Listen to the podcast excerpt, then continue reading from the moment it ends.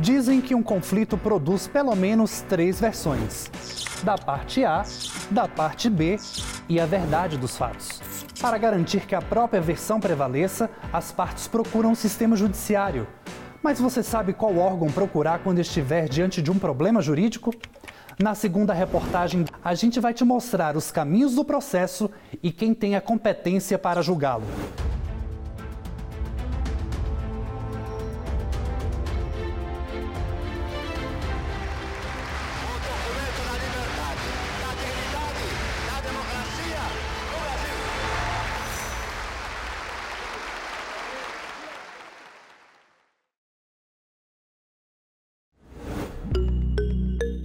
Vamos começar pela justiça comum. Em geral, as ações começam na primeira instância.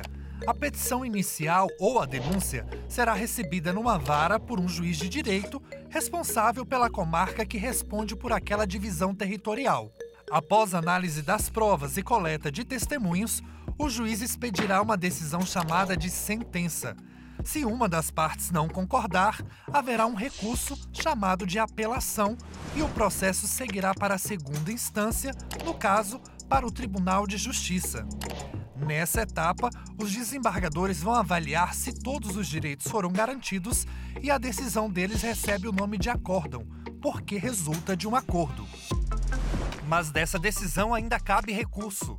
Se for uma questão de lei federal, o processo seguirá para o Superior Tribunal de Justiça.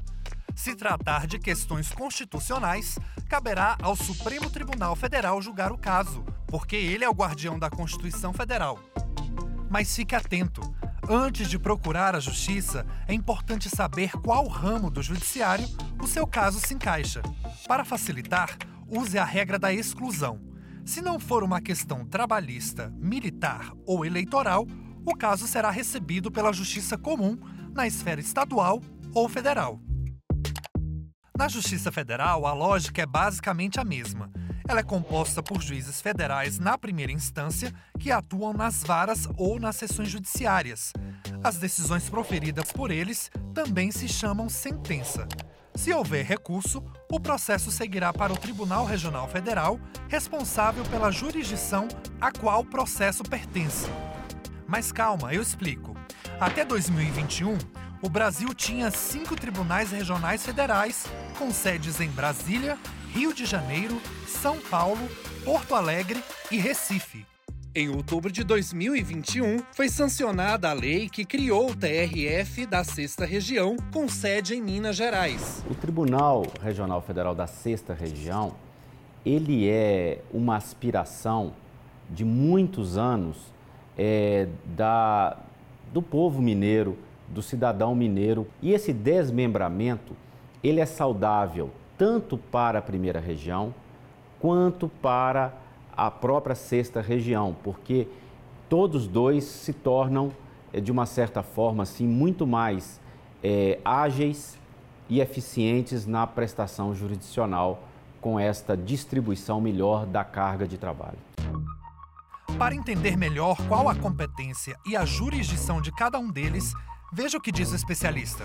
A partir do momento que você definiu é, qual é a justiça que você vai, esses juízes que estão investidos, que prestaram concurso público, eles vão exercer a jurisdição. Eles vão, no caso concreto, dizer quem tem solução.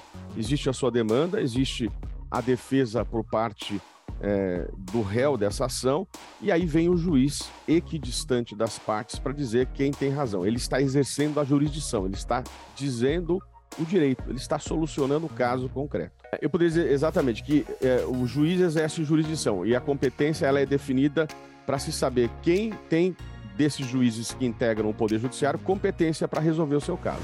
Agora que aprendemos como funciona a tramitação do processo, já podemos pular para a próxima etapa: tribunais superiores. Mas calma, esse é o tema da próxima reportagem.